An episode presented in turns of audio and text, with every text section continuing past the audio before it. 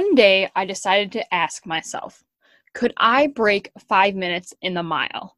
At age 30, could I return to the sport of track and go after my unmet goal of breaking five minutes? Was my body capable of this? Was my mind capable of this? And most importantly, was my spirit capable of pushing through the ups and downs to find the answer? You are listening to Breaking Five, a running podcast, where we search for this answer as well as yours for achieving your Breaking Five moment, whatever that may be for you. We will gain inspiration and knowledge from others who have achieved their Breaking Five moment, those working towards theirs, as well as those who have helped the athletes along the way. I'm your host, Kristen Schultz, physical therapist, runner, and running coach. Let's run full force towards our wildest dreams and take a listen to today's episode. All right, welcome back to another episode of Breaking Five, a running podcast. Um, I am here today with Duane Scotti. Duane Scotti is another PT and run coach. Super excited to have Duane here today. Duane is the owner of Spark Physical Therapy and also the Healthy Runner podcast and the Healthy Runner Facebook group. Duane has been doing a lot of amazing things this past year, and I'm super excited to pick his brain on all things heel pain, how he got started with his business, and anything else we come across. Duane, thank you so much for being on today. Awesome. Thank you so much for inviting me, Kristen. I'm super excited to chat all things heel pain as well as some of the biz stuff. Yeah, so be good. So, Duane, I always like to start my episode out with just a little introduction. On I just introduced, you know, what you do on the running side, but can you share a little bit of how you got into running yourself? Yeah. So, I am actually an adult onset runner. So, I, um, never ran except for cardio in the gym to get lean. I was more of a uh, gym rat uh, after college, during college, after college. And I wound up um, actually tearing my labrum in my hip 10 years ago now. And I did a little incident playing volleyball in the backyard and got a little loose body as well. So I wound up having hip arthroscopy surgery.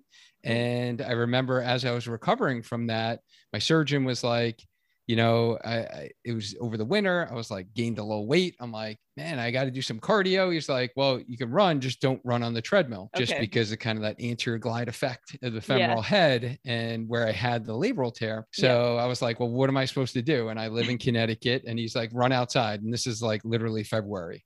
I'm like, seriously? like I've never. Yet. I've never run outside before in my life, except when I was a kid playing basketball, baseball, right? I'm like, who runs outside? So I needed to get in shape. So I was like, you know what? Let me try this thing. Went out. I remember my first run actually going from my gym. I remember that pretty vividly. And I was like, this is amazing. And I like never looked back since. It's like I became a runner. Awesome. I didn't call myself a runner, of course, for the first like right. what 20 road races. Um, but you know, I like the challenge of, you know, can I run a 5K? Okay, can I run a faster 5K? Can I do a 10K? Can I do a half marathon? Okay, let me get a PR, right? And yep. can I do a marathon? So I like the uh, challenge that we can continually kind of push ourselves as adults you know now that we're not kids anymore and yeah. running now is just one of those mental releases for me you know it started out as kind of you know, getting in shape and, you yep. know, staying fit, staying healthy. And now I definitely really, really value, especially since the pandemic, everything yeah. that's happened, you know, the yes. mental clarity that it provides to just honestly keep my head on straight and keep the stress levels down and yep. keep everything uh, rolling. Yeah that's awesome. I love I love hearing about people that start running in their adult life. And I feel like that's most runners. I don't know. Like I feel like more runners that I come across like that are still running actually picked it up and as an adult than when they were younger. I don't know if you found the same, but that's what I feel like uh, when I go to like run clubs and stuff. Yeah, I agree. I think there are a lot of people that I come into contact with, even people who started later than me. So I started at uh, age 31. Okay. But I know many runners who, you know, started in their 40s or even in their 50s. Yeah. And they're like BQing, you know, they're like yeah. crushing it. I'm like, that's wow, awesome. man, if you ran like earlier in life, you would you've been so good. no, that's awesome. I love it. Um, and um, what was I going to say? There was something else I wanted to comment on. Um, oh, just that your first run that you loved it. Like I don't feel like there's not that many people are just like, yeah, my first run I just loved. It was awesome. so super cool. yeah, I didn't say it was it wasn't hard. It was definitely hard, but it was just being outside. And you know, I don't do a lot of out outdoor activities. Like Yeah. never was into like winter sports and like skiing and stuff like that. So to be out in cold weather, you know, actually like exercising, eh, I definitely saw the benefit of that. Yeah. And now, so you were a dancer as well, or you treat dancers? You were a dancer, correct? no, I was. Yeah, you're right, man. You did your research. Uh, so we talk about you dance on your IG, so I mean, dance with your family. So yeah, no, I grew up as a dancer, um, and that's actually how I met my wife. Uh, we went to the same dance school, and so I kind of danced my whole life: uh, tap, jazz, partnering work, swing dancing, anything where I could flip a girl around. Um, that was me. Um, I love doing lifts and partnering work. So yeah, that was pretty much you know my growing up uh, years. Even in college, I danced um, recreationally in college in our kind of club you know and then after college i retired so to speak for 10 years and then when i had kids uh, my daughter of course with my wife and i uh, being dancers we're like we got to enroll her in dance school right yeah. so then the local dance studio owner because we grew up in new york and now we're in connecticut. Um, they're like oh you guys used to dance. So then we got roped into like being in their recital. And then i started i wanted a challenge. So it was like can I still tap dance? And then it was like I started taking classes, then I started teaching classes, and it just like snowballed. Uh, and then that's actually, you know, the first kind of niche that I went into is working with uh, performing artists. So doing Yeah. like dance medicine, um, rehab, just because I knew about dance. I, you know, was kind of ingrained in that setting and knew a lot of the problems that they kind of had. yeah. What made you? And did you do a little bit with tennis players too? Was that right, or did I make that up? Where No, just that- dancers and runners? Mainly? Yeah, it was dancers and gymnasts. Gymnast, So I had one was one daughter that was a dancer, one that was a gymnast, and because uh, gymnastics was similar to performing arts, you know, I, I did a lot of continuing education, you know, work in performing arts. Started my research line in performing arts, and was my daughter's gymnastics place was like, hey, we got a lot of injured gymnasts here. We have massage therapist that comes in. You know, can you treat here? And see gymnast and that's actually how i know we're going to talk a little later about the business no, side fine. of things I but like, yeah. that's how you know my business started actually. Was out of a Okay. gymnastics uh, gym because the need was there. They were having a problem. All the girls were getting injured. They weren't staying healthy. And so that's where i really started my business out of that uh, gymnastics studio. So i did start with kind of the niches of kind of dancers gymnasts and then runners because Yeah. i wasn't a dancer anymore but i was a runner Right, right, right. That's awesome. What made you switch to, you know, and of course we can go in this a little bit later too, but to all runners? What was it a passion? Was it just more people injured? Just the way your business t- took you? it was a combination of a couple factors. It was definitely moving in that direction because, like you said, that's where my passion really is. Yeah. And again, it was it was really far f- for me to, you know, when I was dancing, and you know, my passion was really talking to my runners, and you know, not that I didn't really like helping the adolescents out, and you know, because there isn't great care and a lot of people don't specialize in that area and some of the information isn't great for like performing artists. So there's a need there to Right. really help those um, you know dancers and gymnasts. But really my passion was running. And then the pandemic honestly just catapulted that forward because all the gyms closed dance studios closed so it literally just shut down you know pretty much 50 to 60 percent of my clientele yeah. and I couldn't treat out of those places anymore, um, even when they reopened with all the restrictions.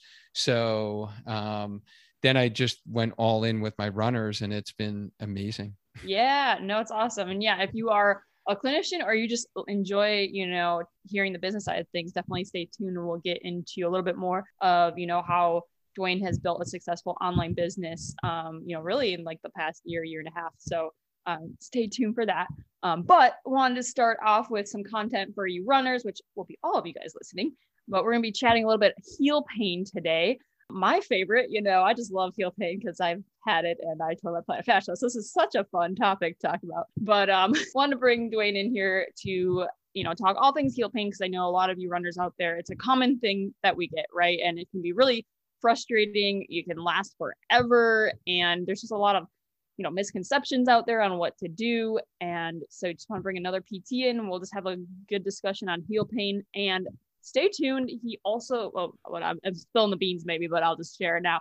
Um, duane's going to have a uh, special pdf for all of you guys on heel pain as well. So stay tuned for that. We'll talk about it in a little bit. But duane uh, first off have you ever had heel pain?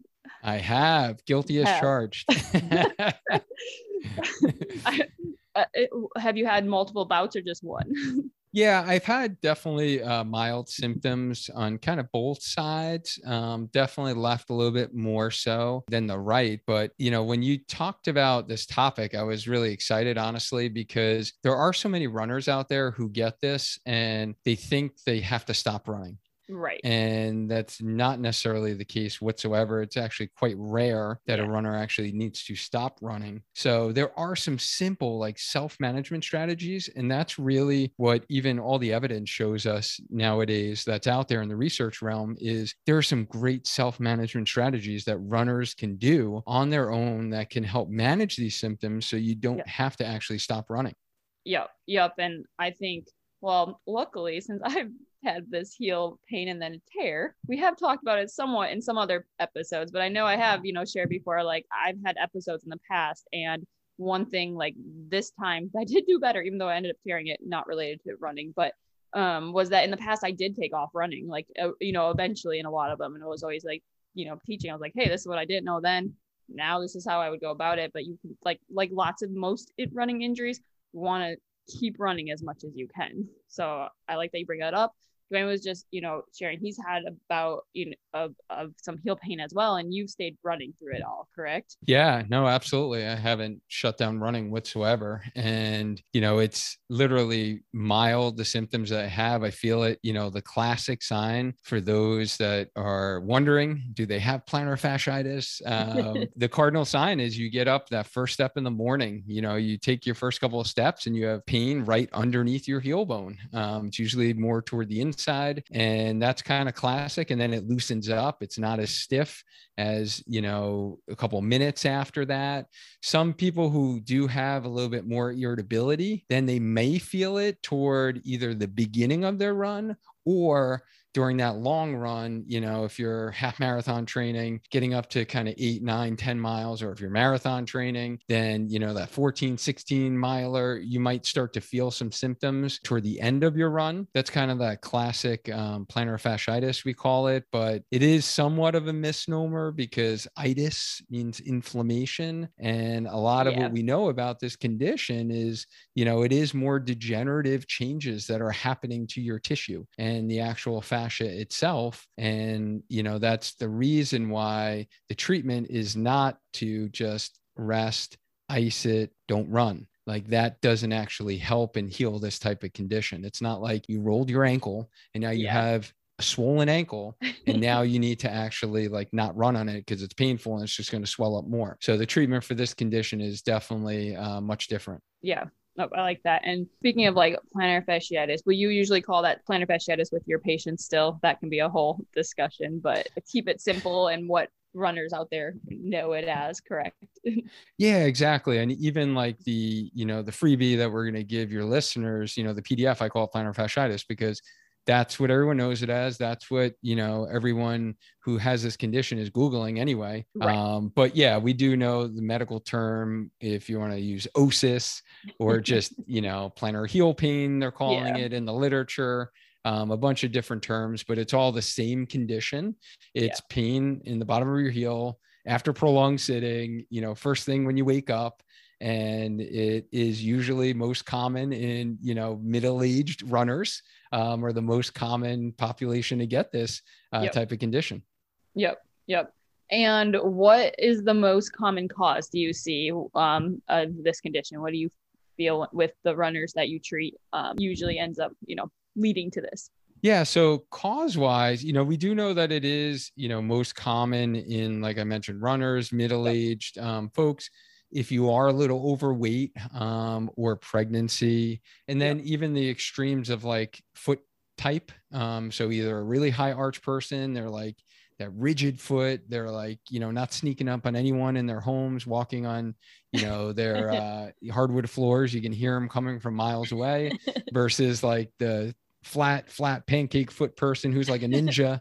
Um, walking around their house. Um, you know, those are kind of the extremes, but it really honestly comes down to load and how much we are loading the fascia and it really comes down to like you know you're the expert you know for programming running it's a matter of not doing too much too soon right yep. and that's the thing that really kind of tends to kind of spark you know this condition up pun intended. Yeah. but that's the name of his business if you didn't catch that.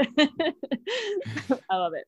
Awesome. Thanks for sharing on that. What um now it, do you find well first off let's back up where my mind was going. Um you know there's a lot of like treatments out there like say a sock or you know rolling your foot on you know a ball or rolling your foot on a water bottle with ice. You know even when i was like injured people these are things like you know anyone out out and about oh you got to try this um, what are your thoughts on those types of treatments? Yeah, so there are a lot out there. You know, many of those things feel good, and I can tell you from personal experience as well. And most of the literature supports that that patients feel that they help the rollers. You know, what are we actually doing when we are doing that? Are we stimulating the nervous system? We really don't know. Um, we're certainly probably not deforming tissue and actually stretching it out really when we roll it on any of you know the rollers that you can get at your local pharmacy it definitely feels good like i feel like it's a lot looser i yeah. like to actually incorporate that with some active motion of my big toe um, yes. so you're kind of rolling yes. with some active motion of your big toe trying to lift it up but this is one of those conditions that stretching gets a bad rap especially the last like i would say decade right within like the pt world yeah and yeah and I agree, it should. like if you have a proximal hamstring pain, like don't stretch your hamstring. And we used to thought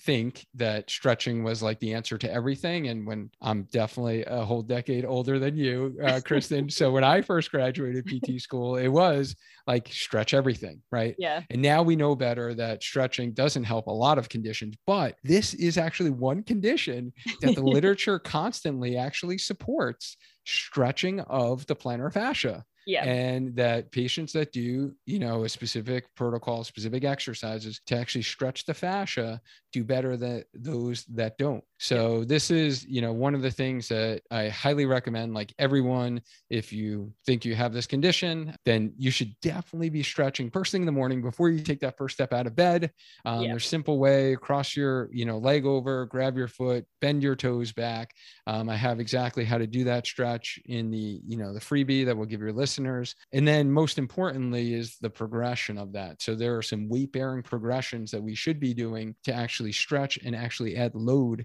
to that fascia. So, a big proponent of stretching, if there's one thing that you need to be able to do or you should be doing, is definitely stretching the plantar fascia and then also stretching the Achilles and calf complex yeah. if you know it's tight and you're mm-hmm. limited there because we often do find that those who have limited flexibility in their calf muscles and their Achilles tendon will you know that would be a contributing factor to getting plantar fasciitis so that might be something that you need to address too in your soft tissue care of your foam rolling make sure you're hitting the calf muscle make sure you're stretching your calf muscle dynamically actively before your runs and then some static stretching after your runs where you're holding yes. a good 30 to 60 seconds yes yes. No love it.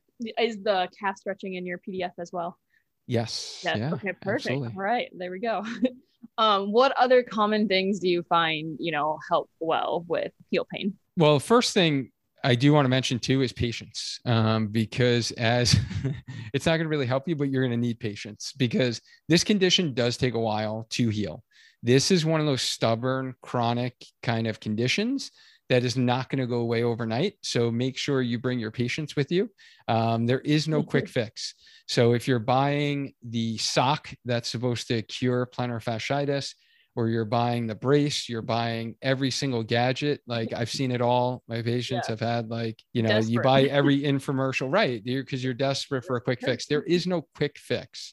Um, it is going to take persistence and with the stretching we talked about, and then a progressive training program, loading program. Um, but other things that can be helpful is I find activation of the deep foot muscles. So we got small little muscles that are in our um, our foot that help to stabilize the foot. So we can actually provide stability through your intrinsic muscles, which are those muscles deep in the foot, um, that will help take stress and load off of the plantar fascia.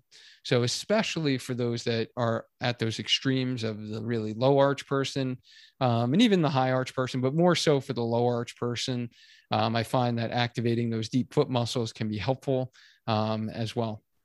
Love it. Awesome. Yes, I've done lots of those. So, yeah. It's good. Yeah, a little good. yoga, yoga toes. oh, yoga, you know, all the above, lots of single leg work, all that. So yeah. Um, anything else you would like to add um on peel heel pain for I think I said peel pain, heel pain for our listeners. Yeah, then really lastly is you know resistance, adding resistance training and adding load. Um, that's usually the point that most folks, especially runners, if you're not seeing a running physio like yourself um, or me you know that that's where it usually stops. You know you go to pt for two times a week for you know three to four weeks or six to eight weeks whatever the script said um, by your doctor. And you know they maybe did some modalities on you some ultrasound some e-stim some ice and they gave you some stretches. And then it usually stops maybe with some a little bit of strengthening but you really have to progress that. So yeah. it's the progression of loading your fascia and then strengthening that calf muscle um, and strengthening the whole lower leg. Because when we run, we're standing on one leg every single step we take, and we need strength from up above that's going to help decrease stress down below. So, you know, just making sure that you're strong on one leg um, is really going to be critical as you, you know, ramp your running back up.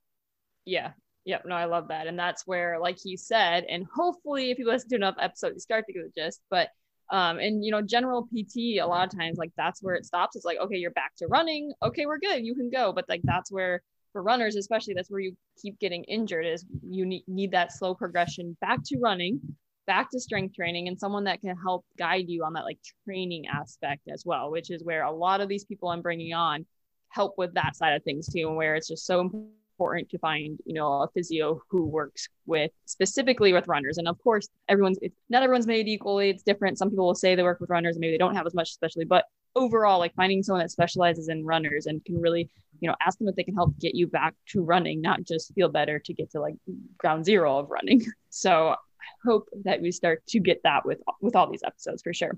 But thank you duane i really appreciate all that info. This is going to be great and i'm excited for the pdf i'm just going to ask you a question that you know, with a bunch of, you know, physios I brought on to the podcast and everything, I feel like, you know, and maybe you'll know better than me too, like over the past, I don't know if it'd be up to like 10 years, but maybe like five years, especially like there's definitely been more of a, you know, push towards, you know, strengthening versus stretching. And I feel like a lot of, there's a good amount like of, you know, PTs too that won't really even do any manual work now or, you know, no soft tissue. Um, you know, you've been in this game a little longer than me. So what are your thoughts on that? Have you seen that as well? Do you have any opinions on on that kind of trend? So I'm just gonna pass over the fact that you just call me old, but oh, no, just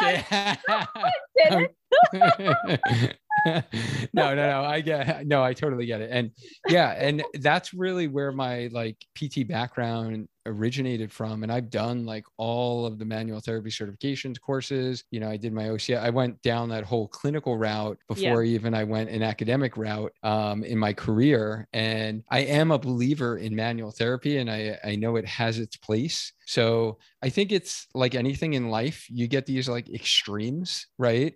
And right. I feel like if you're living in those extremes, then you're really not keeping your mind open to other possibilities. And you're only yeah. seeing what you want to see and what you want to hear. And yeah. I, I think we've all realized that in this past year. year. I was just going to say that. I was just like, oh man. It's like how polarized, right? Yes. Like we are in life. But same thing in the PT profession, right? Is you know you got this like manual therapy camp and you got the exercise camp and no one meets in the middle and i think that's like completely ridiculous because there are clearly like manual techniques that i've done that i know i can reassess and i see a significant change in like what someone can do. Let's take ankle mobility as a great example Yeah. because that's limiting a lot of runners and those that have plantar fasciitis. Sometimes that ankle joint is locked up. So a good quick manipulation.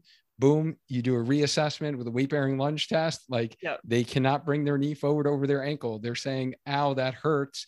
I'm getting pinching in the front of my ankle. And you do a quick manipulation. They're like, oh, wow, now my ankle can move. So Yeah. for me, if I see someone with plantar fasciitis, I'm going to assess that. If it's limited, Yeah. I'm going to incorporate some treatment, reassess, and then you know that can help. But yeah, it it's got to be somewhere in the middle. Are there many patients that get better without even needing to put their hands on them? Yeah, absolutely. Like I yeah. see pretty much exclusively all my patients uh, nowadays is virtually. Right. So, you know, you are able to get better with other strategies, but there are times when I'll refer like all my coaching clients and being like, you know what, let me find you a local practitioner because I know if they can do like these couple of manual techniques, right. you know, you're just going to need like a couple of sessions and you're going to be like good to go. And then we Yeah. can work on, you know, the progression with strengthening part. yeah yeah no i like that i just i feel like i've seen that trend and it's just like yeah just it can get easy to like yeah you have to get your own thoughts on what works for you and everything as well. And i know my schooling was very heavy manual based right? Like very not honestly you know exercise based and then so i feel like after school it's like that's what i've been and that's what i thought we were going to do more is exercise honestly. I was just like surprised. I was like oh we do manual therapy? I didn't even know. But yeah just curious on that trend. And you've you know done a lot more courses than me. You you know like you said you had you know been in academia as well and all that. So i appreciate that. Yeah. um awesome. Let's see. Anything else you want to hit on on heel pain in general I don't think so. You know, besides the fact that, you know, what I really started it with is you don't have to stop running. So if you've been frustrated and you've tried everything, like, you know, reach out to someone like Kristen, myself, you know, someone who really knows about running and can progress you in the proper way so you can actually do what you love. So I know it, it can be frustrating, but it will get better. And I think, you know, I think everyone, like all your listeners, should definitely know, Kristen, like your scenario is extremely rare right? Extremely like i literally have never come into contact with that has ever like fully torn their plantar fascia like you did. Yeah. And i've been you know in the rehab world for 18 years now. So yes like I, I think we should definitely state that so no one's fearful right Yes, that's listening to this that oh my goodness if i run i'm going to tear my you know fascia. Like yeah. and that was a specific incident you know so you should be rest assured that it will get better yeah. and there are simple solutions. Um, you just need to be uh, consistent honestly with it with like the stretching with the soft tissue care if you're really limited in mobility. You have to actually work at it and that's even what the literature shows as well. It's not about doing one yoga session once a week and you call that your stretching on your like recovery day. Yeah. It's you consistently stretching for a good 10 minutes every single day gives you better carryover effect and actually better results in if it is a big flexibility issue in your calf muscles in your ankle in your fascia you have to be consistent and actually do that on a daily basis Yeah, I like that. Yes, I should I should like hit on that a little bit more too. Like it's very like I, I mean even in all the PTs I have contact with now, it's like under I'm way under 10. Like I don't know, like five total like that I've ever seen a plantar fascia tear. And like, you know, sometimes it's like they're, they're like one it's been a number of like older patients and like or like not full tears like it took them out of running for like two months but not like an actual tear like that happens to you know i don't know i'm thinking i didn't know this until actually i mine but albert pujols baseball player he tore his so i know that like traumatic kind of a deal more so like which happened to me not just running and it happened but anyways yes. Not the same thing that we're talking about so but yeah no. but awesome thank you for sharing on that. I think yeah no that's good. What um any like i'll just give you like the open mic. Anything else you would just really love to share for runners that you find just super important for staying you know as injury free as you can as a runner now that you've worked with more and more runners that we haven't hit on in you know that pertains to heel pain specifically? Um, that doesn't pertain to heel pain right? Is that what you yeah yeah okay yeah. yeah yeah no i think the biggest thing um, that i see a lot in runners is i guess really two misconceptions is the whole cross training phenomenon and many runners you know think that cross training is good because you're not running and you're doing something else. Though I agree with that, if you're not a triathlete and you're not specifically trying to improve your swimming or your you know biking um, and you are a runner and you are just swimming or biking because it's not running you would be better spent spend your time uh, more wisely doing specific running strengthening um, and strengthening your running specific muscles versus just doing random kind of cross training exercises. So yeah. I think that's a, a, misconception out there is is that whole cross training. And I don't know if it's as common nowadays, but I feel like I don't know, maybe it's I think it's like my generation, like 40s and 50 year olds. I feel like that was the knowledge that was out there. Is like I know as a runner, in order to stay healthy, I need to cross train. So my big my big belief system really relies on strengthening your running specific muscles.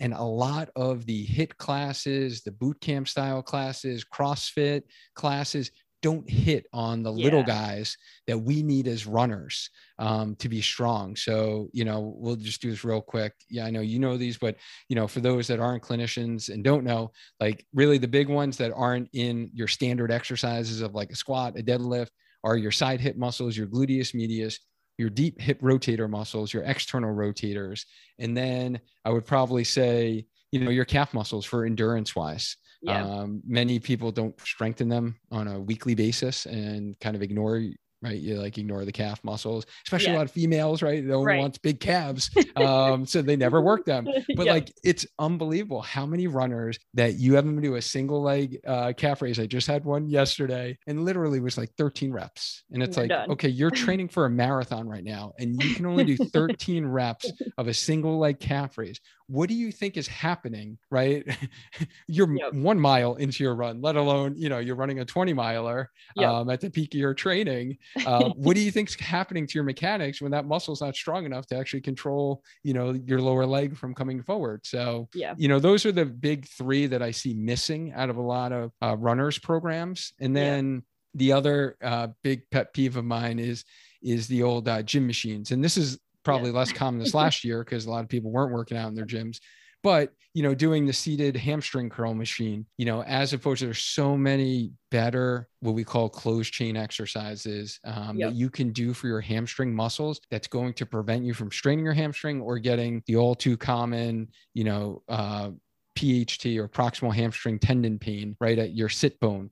Um, you really need to strengthen that muscle, what we call eccentrically, and you need to do it where it's moving at your hip joint, not only at your knee, because that's how it functions when you run. Um, so those are kind of some of the big uh, pearls and the big things that I see missing out of a lot of runners, like you know training programs, and I think are a lot of the the things that really set them up for those common running related injuries.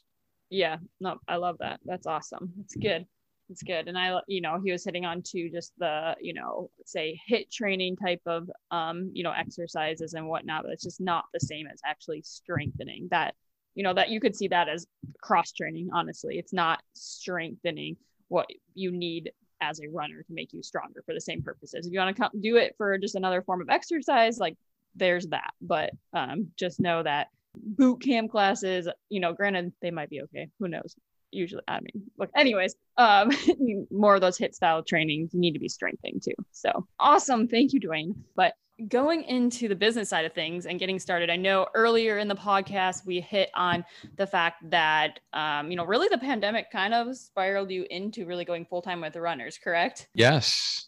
Yeah absolutely.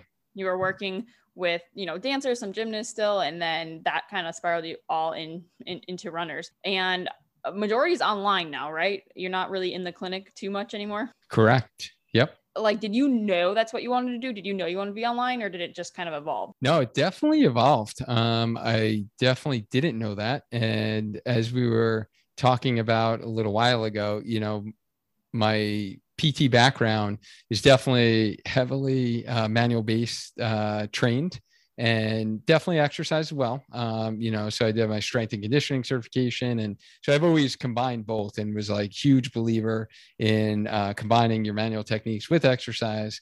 Um, so I never saw myself never putting my hands on a patient and like, yeah. you know, seeing someone virtually. Um, so definitely, you know, the pandemic sped all of that up.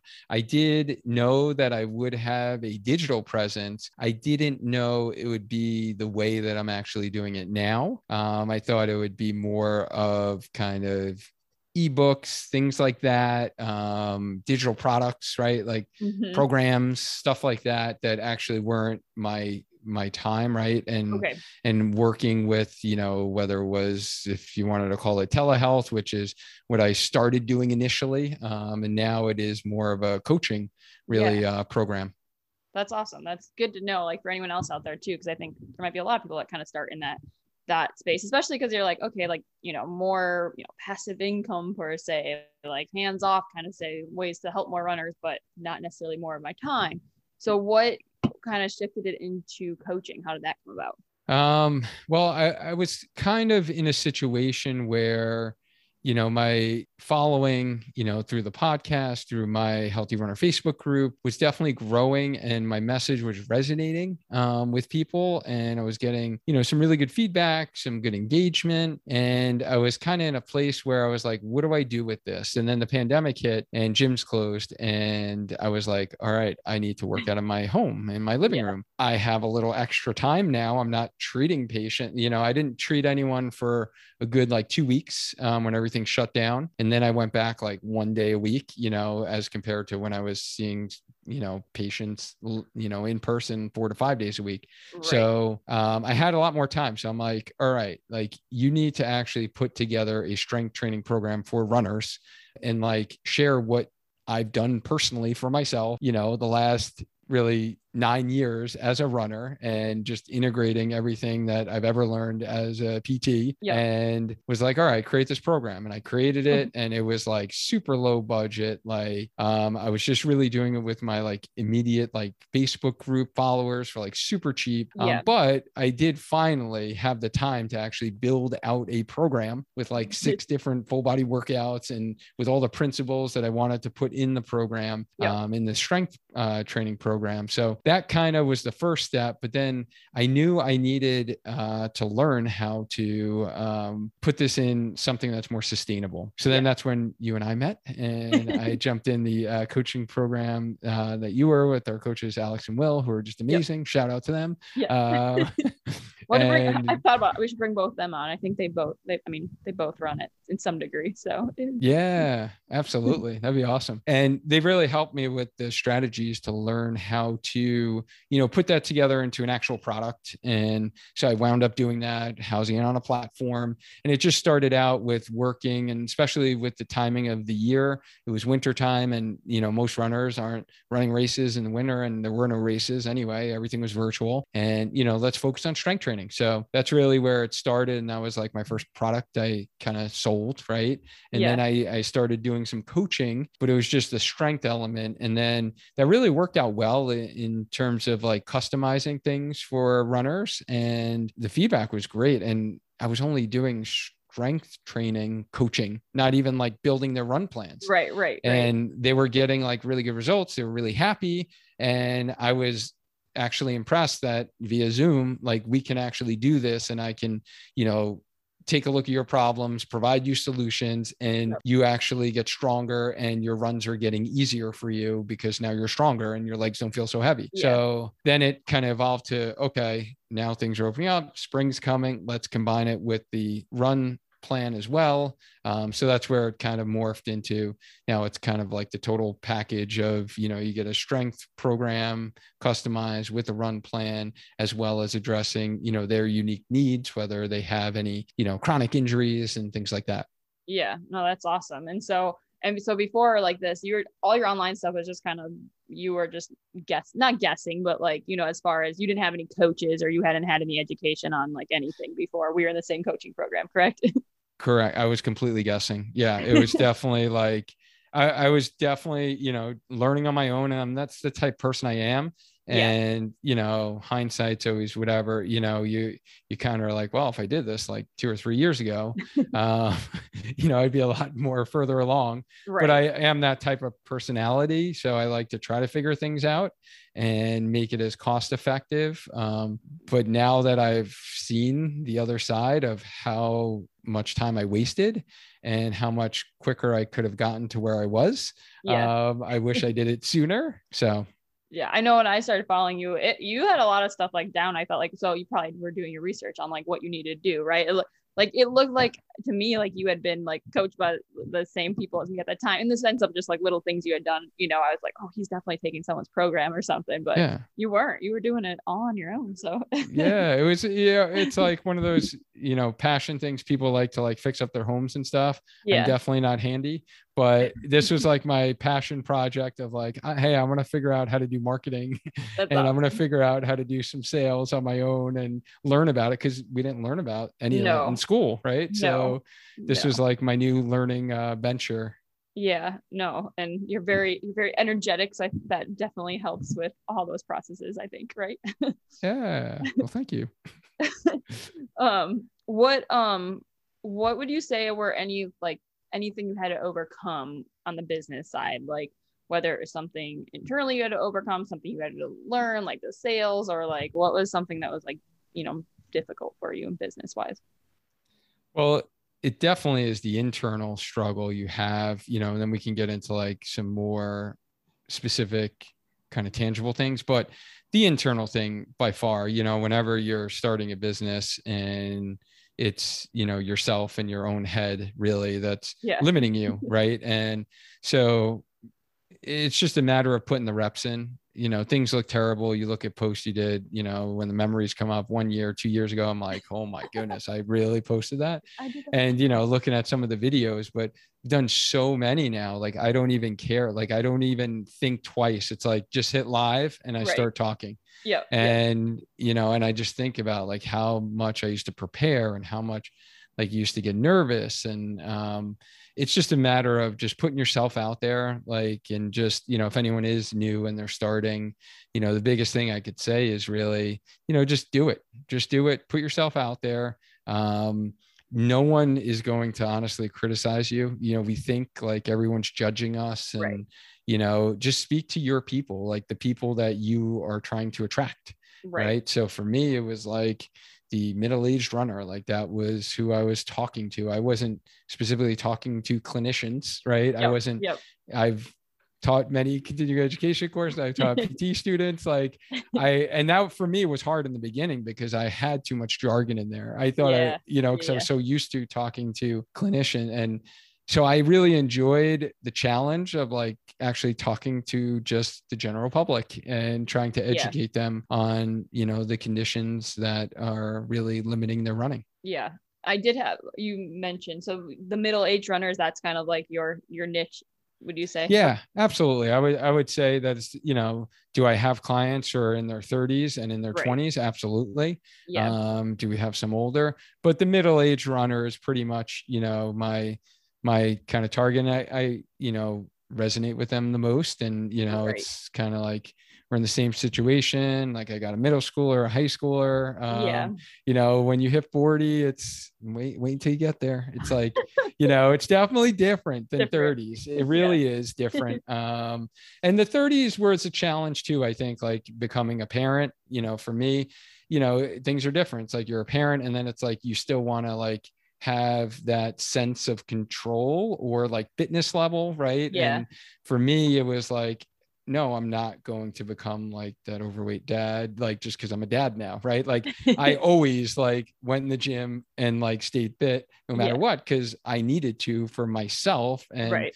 if I didn't do it for myself, I wasn't going to be the best dad that I could be to my daughters. Right. yeah So, um, yeah, I don't, I don't even know how we started going down that. That's okay. I was oh yeah, yeah. The, like the target runners or like my avatar, so to speak. You know, yeah it's definitely more that middle-aged uh, runner. yeah no i was just curious i was thinking that before i was like wondering if there's like a certain population you really like to work with so that makes sense it's always easy when it is ourselves too in the sense of like you can relate to your people and and all of that so super cool so definitely the internal struggles is always that that's always like the number one thing i think in business for sure um anything else like from like more of like a you know logistics side of things you know is it like sales marketing or anything else that, that you just really had to learn that really helped you um you know take off over the past year yeah the sales part was huge huge huge because again I'm a lot older than you, as you mentioned. Um, you oh, yeah, know. I totally mentioned it. Say anything. you mentioned. You know, I've been around the block for a while, 18 years as a PT, and you know, the environment I grew up in, it was, you know, we didn't have direct access, right? When I started treating, and everything was referrals, and you know, it's just that confidence of saying like, "Hey, my services are worth this, and I'm providing this value."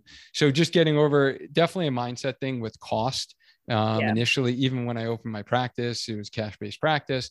And just getting over that is like, you know, what is the cost per session? And, you know, now even in a coaching model, cost is a lot higher and it's yep. actually crazy because it's so much easier to sell mm-hmm. than trying to sell physical therapy in yeah. a cash based model um, because people just view it totally differently and they think physical therapy is what my insurance pays for. Yeah. Um, you know, versus, hey, I'm working with a run coach who is a physical therapist. So the sales aspect, though, um, again, you know, we never got any training whatsoever. and so just being uncomfortable talking about money in the beginning, like I just remember how awkward I was. Like just people would ask the price and I would like say it and like you would almost see me like cringe. Um, and then I would do everything you know you're taught not to. I would try to justify it, like I kept talking, right. and you know, so yep. you know now it's like you drop the price and just close your mouth and have yeah. that awkward pause. It's awkward, yes, but make them make the first move, and mm-hmm. you know have them you know say what their feelings were, and then you ask them if it's a good fit. You know, yeah. And for the well, you should know it's a good fit for them before you even drop the price, but right. um yeah the sales aspect and just getting more confident in that process. And honestly just making sure ethically it's a good fit yeah. right? Like i, I can't tell you how many calls i've been on this week where literally i'm like i'm not even pitching this person like there's right. no point right. in pitching this person because it's not a good fit.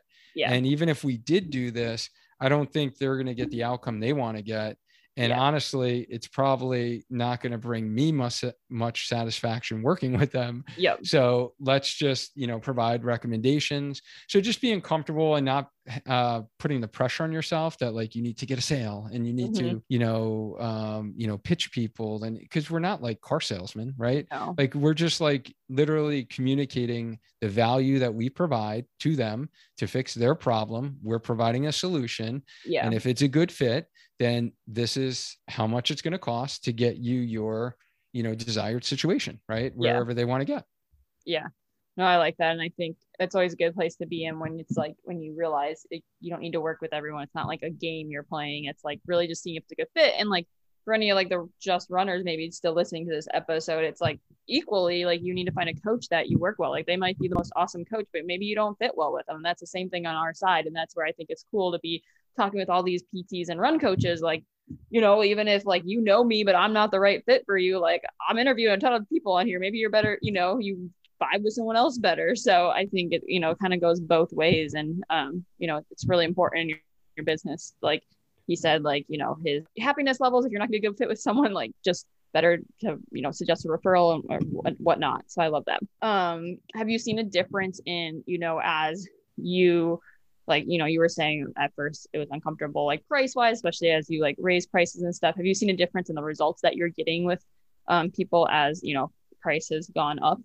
Absolutely. Um, it's been just amazing to see you know again like working as a traditional physical therapist for 15 years and then doing kind of cash based pt where I, I wasn't selling or you know working with people for packages and i know that was but again it was more of a fear of me charging that much to like you know sign them up for a package even though i knew that I wasn't getting the results I wanted to get. I there's just so many patients that I had one offs with. You know, you evaluate them, you give them a couple extra, like they're not getting the outcome they want to get.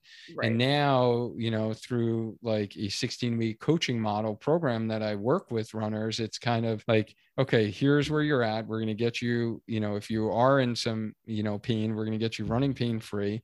Then yeah. we're going to build up your strength the right way. And then we're going to actually progress your running so you're running faster. And then we're going to get you to be able to crush your goal race right or whatever your desired you know mile you know goal is Yep. and you're going to get there like i'm confident you're going to get there in 16 weeks because we're going to do Right. this the right way Yep. and the outcomes are just so much you know more life changing and yeah. the testimonials that i get now are just like again life changing you know people Yeah. are like you know i got my life back and yeah, i thought i would never be able to run again and you know i never thought i could ever run a half marathon or you know i ran my first marathon and so for me it's like more satisfying honestly you know the way that i'm working with runners now Yeah. No, that's awesome. And on estimate, you don't have to like know top of head, but how many runners are are you working with right now? Let the audience like Duane is crushing it. So I know you have a program coming out right now, so you might be in transition right now or whatever. But Yeah, well, so one-on-one clients um, that I have in like that four-month program that I mentioned, the 16-week, uh, I'm up to 28 um, people that I'm helping with that, and then we also have our team healthy runner program, which we have our team of run coaches um, who are just awesome people. They're just like I, I've honestly am so lucky that I found these individuals. and again, it's not like I was seeking them out. It's Yeah. not like I was looking to hire. Um, this was like organically happened. You know, three of them are local in my area. And then another one took the run coaching course with me um, through RRCA, and we kind of connected through that. And then we stayed in touch after that. And you know, she liked the content I was putting out. I liked her messaging, and it was just a good fit. So she's out in Arizona. She's our only like non-local uh, awesome. kind of healthy runner coach, and um, so we do like more of a team-based program, which is definitely more affordable option for you know either half marathon or marathon. And now actually this week we just launched a 5K, our first ever 5K program. um, so yeah, so we have that as well. And you know those programs get about 30, 35 runners in those um, that we help um, through more of the team-based kind of program. yeah, no, that's awesome. And and correct me if I'm wrong. Just to reiterate, at beginning of pandemic, did you have any coaching clients? Zero. Zero coaching clients. So just to reiterate what is possible. I hope you guys can see. And this isn't his only like thing he has going commitment, right? He's a dad, he's a husband, all that as well. So um so super awesome and yeah excited to see where else this brings you and just for all the you know like you were saying like just the transformations you're having in the runners too with this is just like the most awesome part of it so um super cool and I guess like a last question to go along with that, like any tips you have for managing it all, right? You know, I've had a couple, um, you know, you know, podcast guests on recently kind of in similar shoes, you know, their PT run coach, dad, husband, all that. Like, how do you juggle it all? Any tips you have for anyone juggling it all? yeah. So there are definitely a lot of balls in the air, but I've always juggled multiple jobs. So like I never ever in my whole career I've worked one job ever. I started out as a personal trainer um, through PT school with my strength and conditioning certification. And then when I was a new grad PT, I still had my personal training clients for three years. And then I transitioned into part-time teaching for 10 years while I was working. And then I transitioned to full-time teaching and then clinic. So I've always been juggling multiple jobs. Um, so I think for me, I like the variety. Like I would never actually be able to do like a 40 hour job where I do the same thing. And Yeah. I give credit to those clinicians that do that because Yes. I could never. And I've, it's been years since I ever worked 40 hours in a clinic, right? It's always Yep. been teaching and, and doing other things. Um, so I think time management is kind of key, right? And just um, being able to manage your time. Yeah. Um, and and then you know what I've learned over time is delegating, and it's hard to give up control. Um, but what are the tasks that you don't need to be doing Yep. that you can delegate? That's going to help move you forward in your goals. So I'm definitely getting better at that and being comfortable with delegating now and willing to pay yeah. you know people to Yeah. delegate stuff off of my plate Yeah. um but I, I do need to just go back to you know a comment that you mentioned because i think what you're doing kristen is really awesome in that you're really teaching clinicians how to like do run plans and run programs. And um, i think that's like so critical. And then having you know myself going through the run coaching program where they didn't teach zero about marketing and sales. Yeah. and like i know you do that in your program. You know obviously i knew that already going having my cash based practice. So i didn't need that element of it. And i already had a social media presence and a podcast and all that stuff. Um, but i think what you're doing is like very unique. And i think is is a huge service, honestly, to so many clinicians to help provide them, whether it's just a secondary source of income, side hustle, or even if it's something that they want to transition into, because there are thousands and thousands of runners out there, and there are thousands of thousands of runners who get injured. And there is a huge need out there for runners who need good help Mhm. and we can do so much better as a medical profession if we really address the needs of the runner and be able to blend the training with the physical aspect of like the injuries that we learn about and we know so well how to treat plantar fasciitis but it's the training element is why they Yep. get injured it's not because they're a runner and if they go to a medical practitioner who's not a runner yeah. they say well stop running and you won't have your heel pain Yes. yes exactly but that's like telling you stop doing the thing that you enjoy most. And you know so it, it's not really practical because runners aren't going to you know do that and or their life is going to suffer. So i love that you're helping clinicians actually understand the training part yeah. because that's huge. If you can fix that equation and Yeah. this is something like i wish i knew earlier in my career right, i would you know do every manual technique and every mm-hmm. exercise for plantar fasciitis and you know i would get runners better and then i would see them six months later and Yeah, they're back you're again and they're back again and they're back again right? That revolving door because you never got to actually fix the causative factor and the root cause and it was because they didn't know how to actually train properly Right. and they were right. running too fast all of their easy runs Yes. or they were doing hill work before they even built up their bodies to do tempo speed right so it's you know all the training errors is why they wind up getting injured so i love what Yep. you're doing honestly Yeah, thank you. Thank you. Yeah, it's been fun. And like I've kind of shared before, it wasn't necessarily intended. It just kind of happened. And I was like, hey, keep going. And same thing, like you were saying, it's like also you can know how to do the plans, but it's like knowing that sales and marketing side, right? Like you can learn how to do that, but you if you don't know how to get clients, it really doesn't matter. So as you can see, you can get lots of clients. So oh, I love it. Well, thank you, Duane. That's been super helpful on both ends. I know it's going to be like a super valuable episode for both the runners, um, for the clinicians as well. Um, is there anything else you would like to share? I have like one parting question too, but anything else you would like to share uh, as you know, either for runners or clinicians that just is on your heart to share or anything? i guess i'm, gonna- I'm gonna like steal one from nike here to like Okay. just do it do it. just Yes. do it like if you're a runner um just if you're intimidated by strength training just do it you can do it um it doesn't need to be like bodybuilding like weights banging everywhere you can actually do strength training in your home and Mhm. actually load your muscles as they need to be loaded.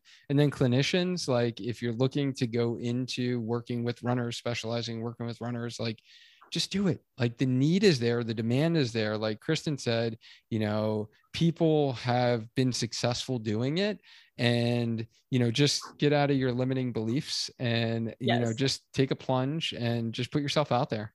Yeah, no, I love it. And I think we've shared enough people at this point that you see that are doing that. So it's, yeah, no, totally, totally doable. All right. So, and we'll give a chance to drop where to find you and everything in just a second. But I like to, eh, to end every podcast episode with um, what is your breaking five moment? So, do you have any moment in your running career? Um, and if you can't, we'll give some options.